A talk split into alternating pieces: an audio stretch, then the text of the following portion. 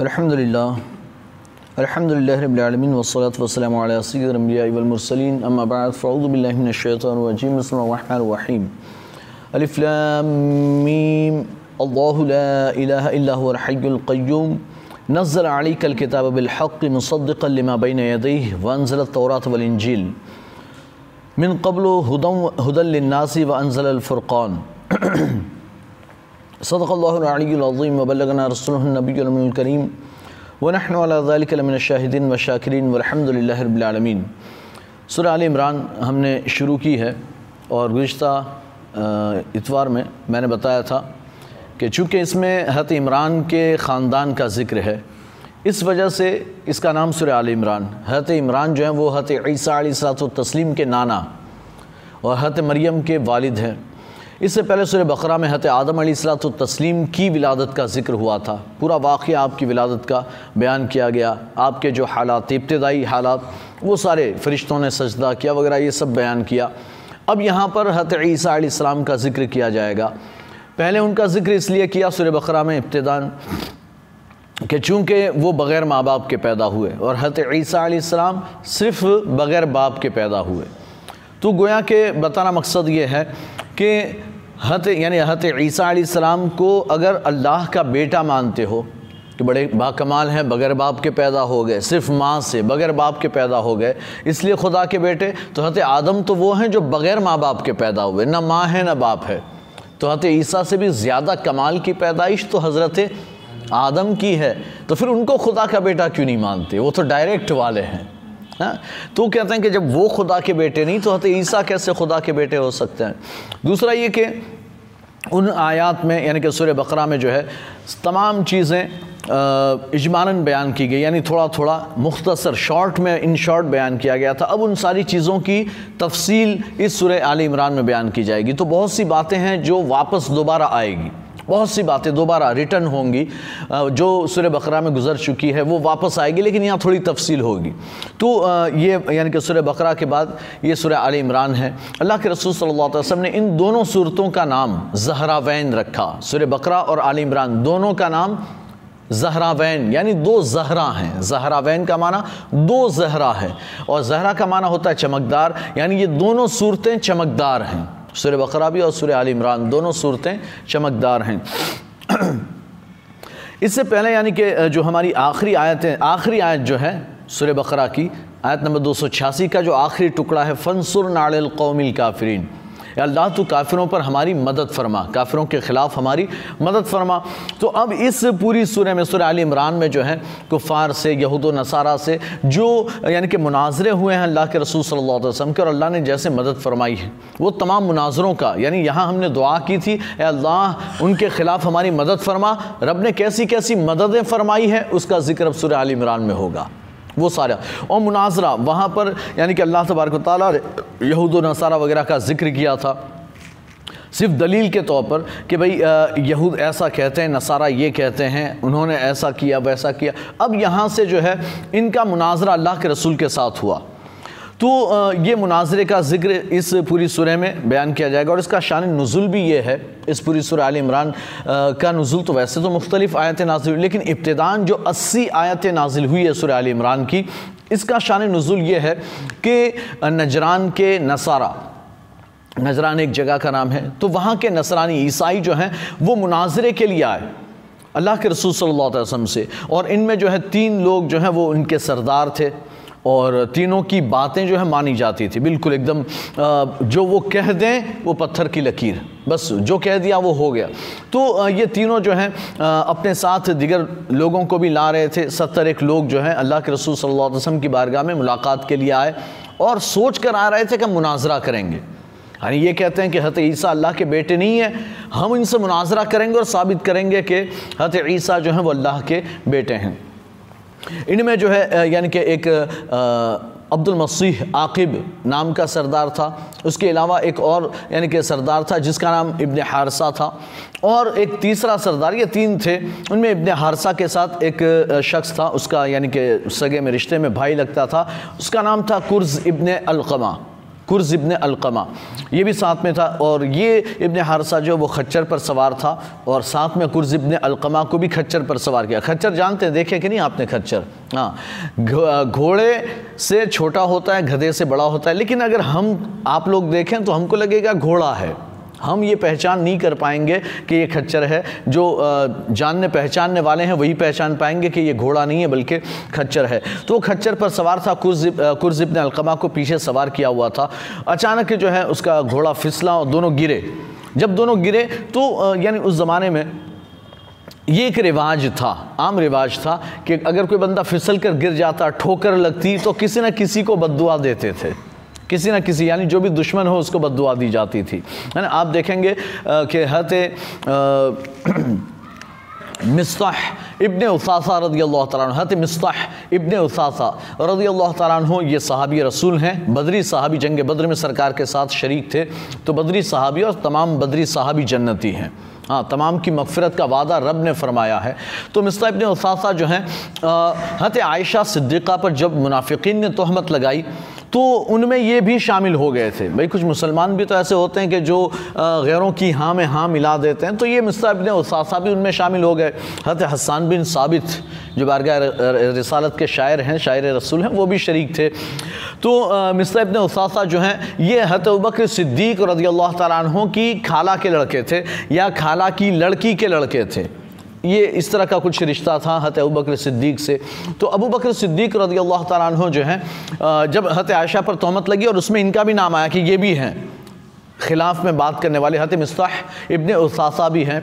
तो हत अबू बक, ये चूँकि गरीब थे तो हत अबू बकर सिद्दीक उन पर ख़र्च किया करते थे। हत अबू बकर सिद्दीक बड़े सखी थे तो उन पर ख़र्च किया करते थे कि भाई रिश्तेदार है, गरीब है तो हमें उन पर खर्च। तो पूरे महीने का ख़र्च वो उनका उठाया करते थे। पूरे महीने का ख़र्च देते हर महीने।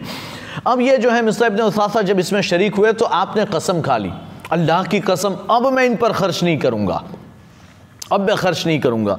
तो हत बकर सिद्दीक रदी अल्लाह ने जब कसम खाई ना तो अल्लाह तबारक ताली ने कुरान पाक में आयत मुबारक नाजिल फरमाई कि वो लोग के जो, यानी अल्लाह के लिए ख़र्च करते हैं, अपने रिश्तेदारों पर अल्लाह के लिए ख़र्च करते हैं तो क्या वो इस बात को पसंद नहीं करते कि अल्लाह उनकी मफफरत फरमा दे? अल्लाह उनकी मगफरत फरमा दे और वो उन पर यानी कि नेकी के काम पर कसम न खाएँ। यानी खर्च करना नेकी का काम है। तो नेकी के काम पर कसम न खाएँ कि नहीं करूँगा, बल्कि करते जाएँ और उम्मीद रखें अल्लाह मगफरत फरमा देगा। अबू बकर सिद्दीक ने जब ये आयत सुनी तो दौर फ़ौर जो अल्लाह के रसूल की बारगाह में हाजिर हुआ कहते या रसोल्ला मैं अपनी कसम का कफ़ारा अदा कर दूँगा और मैं खर्च जारी करता हूँ। यानी अपनी बेटी पर तहमत लगाने वाले का खर्च दोबारा शुरू कर दिया कि नहीं, मैं खर्च करता रहूँगा। खैर ये मिस्ताह जो है, इनकी वालदा उम मिस्ताह उन्हें कहा जाता है, मिस्ताह की माँ उम मिस्ताह। ये हत आयशा के साथ जब यानी एक आध महीना गुजर गया, तब आई हत आयशा से कहा कि चलोगी।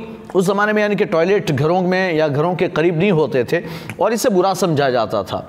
ये यानी कि सारी गंदगी और सारे यानी जरासीम जो है, वो बैक्टीरियाज वो हमारे घरों के करीब हों तो इसे बुरा समझा कि यानी कि नजासतें और गंदगियाँ घर के करीब जहाँ खाते, पीते, रहते, सोते हैं वहाँ पर ये सारी चीज़ें तो बुरा समझा जाता था। तो इसलिए वहाँ होते ही नहीं थे सिस्टम नहीं थी। वो दूर जाते थे मैदान में। मर्दों के लिए अलग जगह होती, औरतों के लिए अलग जगह होती। टाइमिंग भी अलग होते। औरतें रात में, यानी अंधेरे में जाती थी। सुबह में भी अंधेरे जाती और रात में भी अंधेरे के मौके, यानी अंधेरे में जाती थी और मर्द तो कभी भी जाते थे। तो बहरहाल, ये जो हत मिस्ता उम मिस्ता आई और हत आयशा चूँकि एक महीना बीमार रही थी, उनसे कहा कि चलोगी यानी हमारे साथ खजा हाजत के लिए, कहा चलो। तो ये गई। अब ये दोनों वापस हो रही थी तो हत उम मिस्ता जो है, वो फिसली। फिसल गई चादर में पैर आ गया, खुद की चादर में पैर फंसा और यानी कि ठोकर लगकर फिसल कर गिर गई। तो आपने कहा कि यानी कि मिस्ताह जो है, वो हलाको बर्बाद हो। यही ईसा मिस्ता मिस्ता जो है वो हलाको बर्बाद हो। जब ये बात हत आयशा ने सुनी हत आयशा कहती है उनमें मिस्ता ये क्या कह रही हो? ये क्या तुम, यानी कि तुम्हारे बेटे के बारे में बदुआ कर रही हो कि वो हलाको बर्बाद हो जाए? क्या तुम्हें पता नहीं कि वो बदरी साहबी हैं? और बदरी साहबा को बुरा भला नहीं कह सकते। वो बदरी साहबी है। तुम्हें मिस्ता ने कहा है आयशा, तुझे पता है वो क्या क्या कहता है? तुझे पता है क्या नहीं? तो फिर उम्मे मिस्ता ने सारा वाक़ बयान किया कि तुम्हारे बारे में ऐसी ऐसी बातें थे तो एक महीने के बाद हत आयशा को पता चला कि मेरे बारे में मदीने में ऐसी ऐसी बातें हो रही है। तो कहते हैं, इनकी हालत और ज़्यादा ख़राब हो गई। वगैरह वो पूरा यानी कि एक तवील वाक़ है। वो इन फिर कभी किसी मौके पर बयान किया जाएगा। क्या मैं बताना ही चाहता था कि जब इस तरह यानी ठोकर लगती या फिसल कर गिरते ना तो इस तरह यानी बदुआ देते थे। कि भाई ये हलाक बर्बाद हो। तो यहाँ भी जो है कुर्ज इब्न अलकमा जो है, वो ये फिसल के गिरे। तो कुर्ज इब्न अलकमा ने कहा, यानी हुजूर के बारे में कहा कि वो हलाक हो जाएँ, है ना? वो उनका बुरा हो। तो जो इब्न हारिस जो था पादरी जो सबसे बड़ा इनका सरदार था, उसने कहा, ऐसा मत कहो। ऐसा क्यों कहते हो? क्या क्या बात है? वो हमारा दुश्मन है, उसके बारे में तो ऐसी बदुआ देनी चाहिए। कहा, नहीं नहीं, वो सच्चे नबी हैं। वो सच्चे नबी हैं, उनके बारे में ऐसी बात ना कहो, वो सच्चे नबी हैं। तो क्या जब सच्चे नबी हो तो ईमान क्यों नहीं लाते? कहते हैं, बादशाहों ने हमें इतने ज़्यादा, यानी कि हमें जायदादें दी है प्रॉपर्टी दी है, और हमें, यानी कि उनके यहाँ इतना आला मकाम हासिल है, इतनी हमारी आमदनी और कमाई होती है सालाना, वो सब बंद हो जाएगी, बादशाह सब बंद कर देगा, अगर हम उन पर ईमान ले आएँगे। तो अगर हमारी प्रॉपर्टी रखनी, महफूज रखनी है तो फिर हमको ये सब बातें खुलेआम नहीं करनी चाहिए। हाँ चुप रहना चाहिए, खामोश। खामोशी में हमारी भलाई है। तो क्या उसके बाद तो हज़रत कुर्जिबन अलकमा जो है, वो 25 आदमियों के साथ बाद में 25 आदमियों के साथ आए और आकर अल्लाह के रसूल की बारगाह में ईमान ले आए, सहाबी हो गए। बहरहाल ये नजरान का पूरा काफ़िला रसोल्ला की बारगाह में हाजिर हुआ था मुनाजरे के लिए।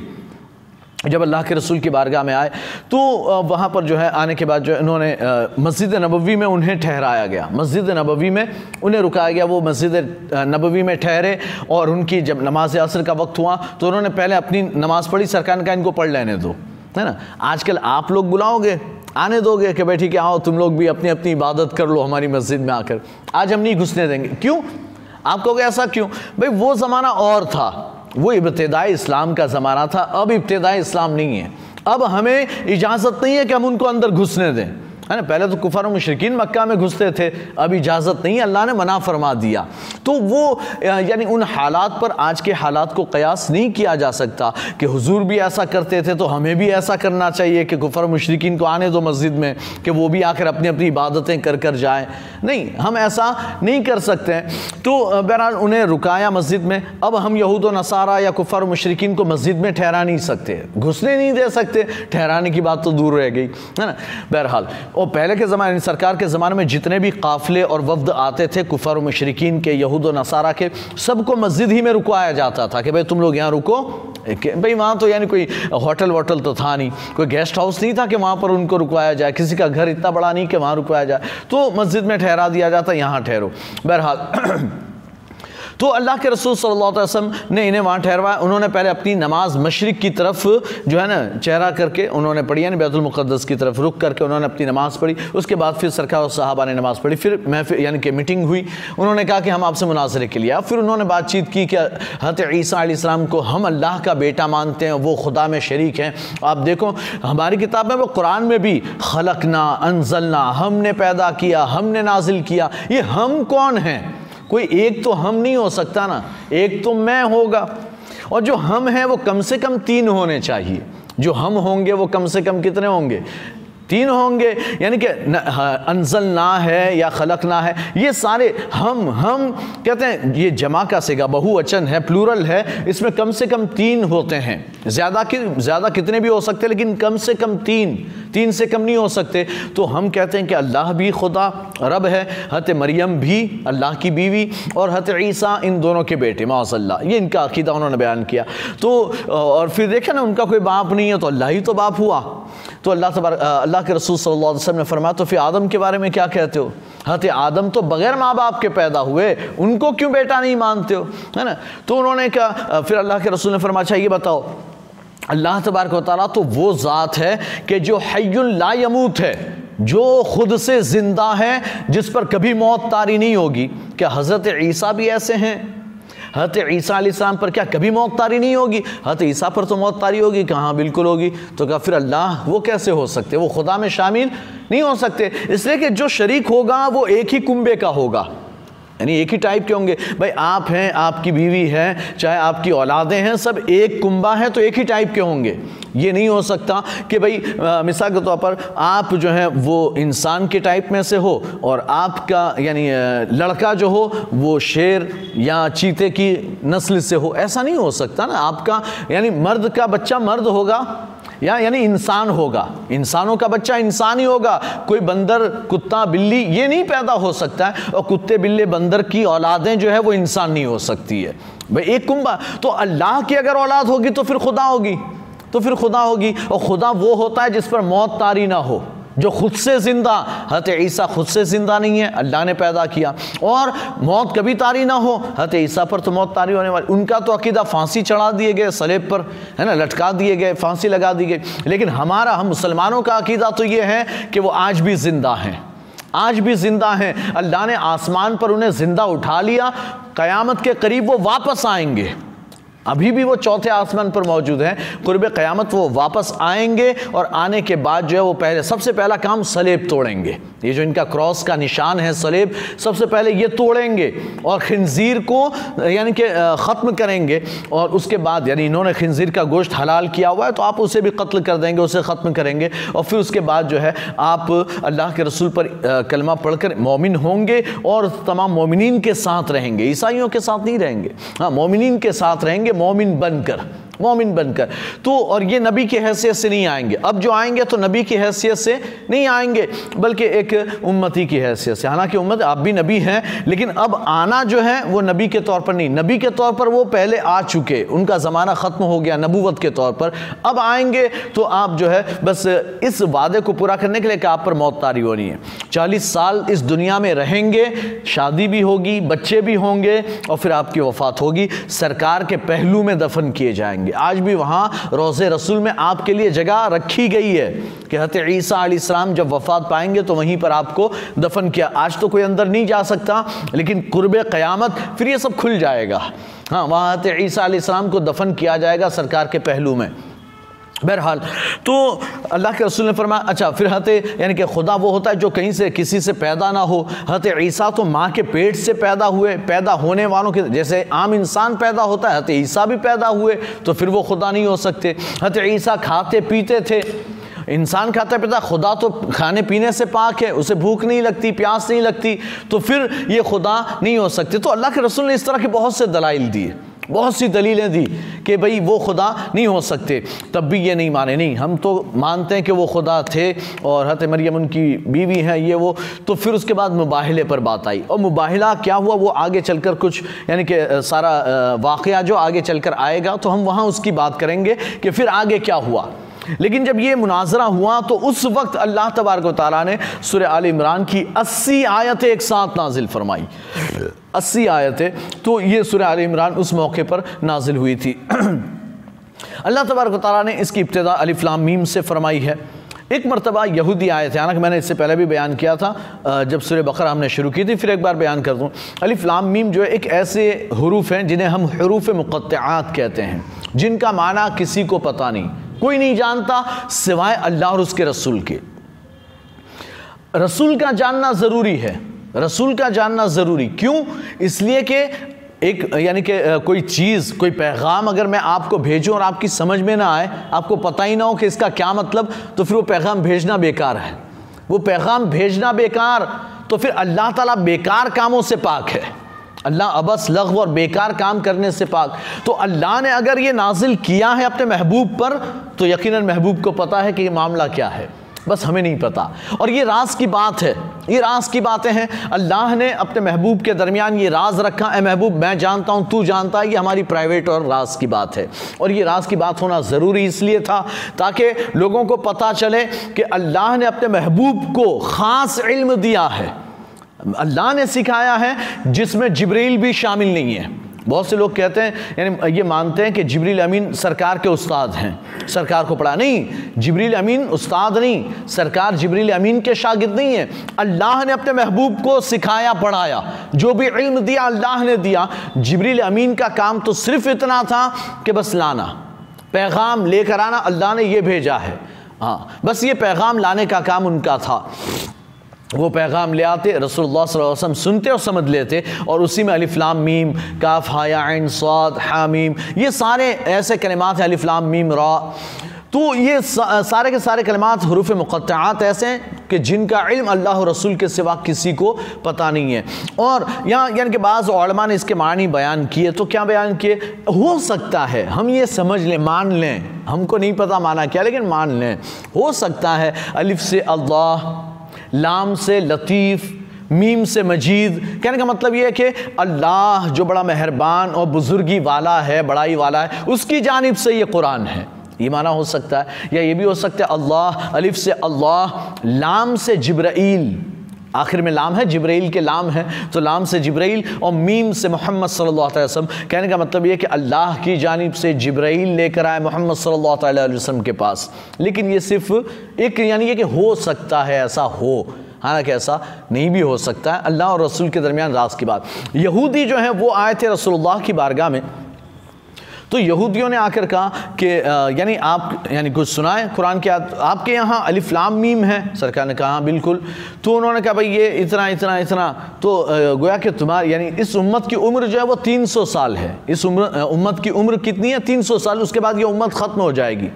तो अल्लाह के रसूल ने फरमाया, भाई, एक ही नहीं है, एक दो ही नहीं है. हाँ मेरे पास अलिफ्लाम मीम है अलिफ्लाम रा है अलिफ्लाम मीम रा है, काफ, हा या आन स्वाद है, हा मीम है, यासीन है ताहा बहुत सब है।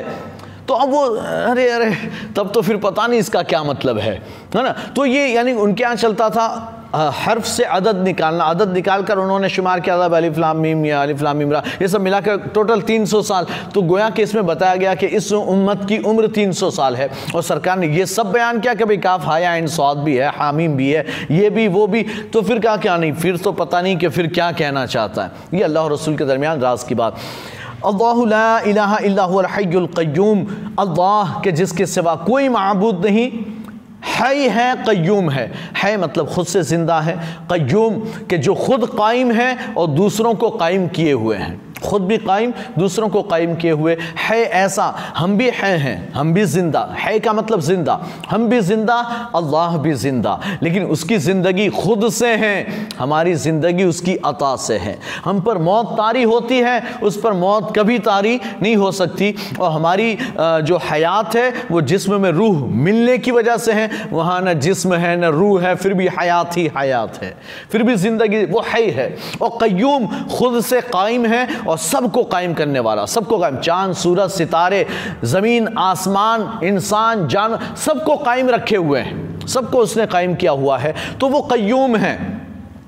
और फिर अल्लाह तबारक ताली ने एक निज़ाम कायम किया। तो उस कयूम ने इस निज़ाम कायनात को कायम रखने के लिए बहुत से लोगों को काम पर लगाया हुआ है।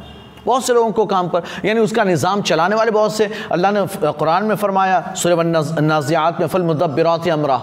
है ना? मुदबरात अम्र की कसम। तो ये मुदबरात अम्र फरिश्ते हैं जो कायनात का निज़ाम चला रहे हैं, अल्लाह के हुक्म से चला रहे हैं। बारिश बरसाने वाला कोई है बादलों को चलाने वाला और रूह निकालने वाला, ये सारे, है ना? चाँद, सूरज पर कोई है तो कोई सितारों पर है। हर कोई कोई ना कोई यानी किसी पर कायम किया हुआ है। ये मुदबरात अम्र है जो इस कायनात को चला रहे हैं। इसी तरह से अल्लाह के रसूल सल्लल्लाहु अलैहि वसल्लम की हदीस मुबारक सरकार इशाद फरमाते हैं कि दुनिया में भी अल्लाह के कुछ ऐसे बंदे हैं हैं कि जिनकी वजह से ये दुनिया कायम है। वैसे अल्लाह के रसूल की एक हदीस मुबारक सरकार इशाद फरमाते हैं कि जैसे आसमान सितारों की वजह से कायम है, यानी आसमान जो कायम है, वो सितारों की वजह से। सितारे न होते तो आसमान कायम न रहता। सितारों की वजह से आसमान कायम है। कहते इसी तरह ज़मीन जो है, मेरे सहाबा की वजह से कायम है।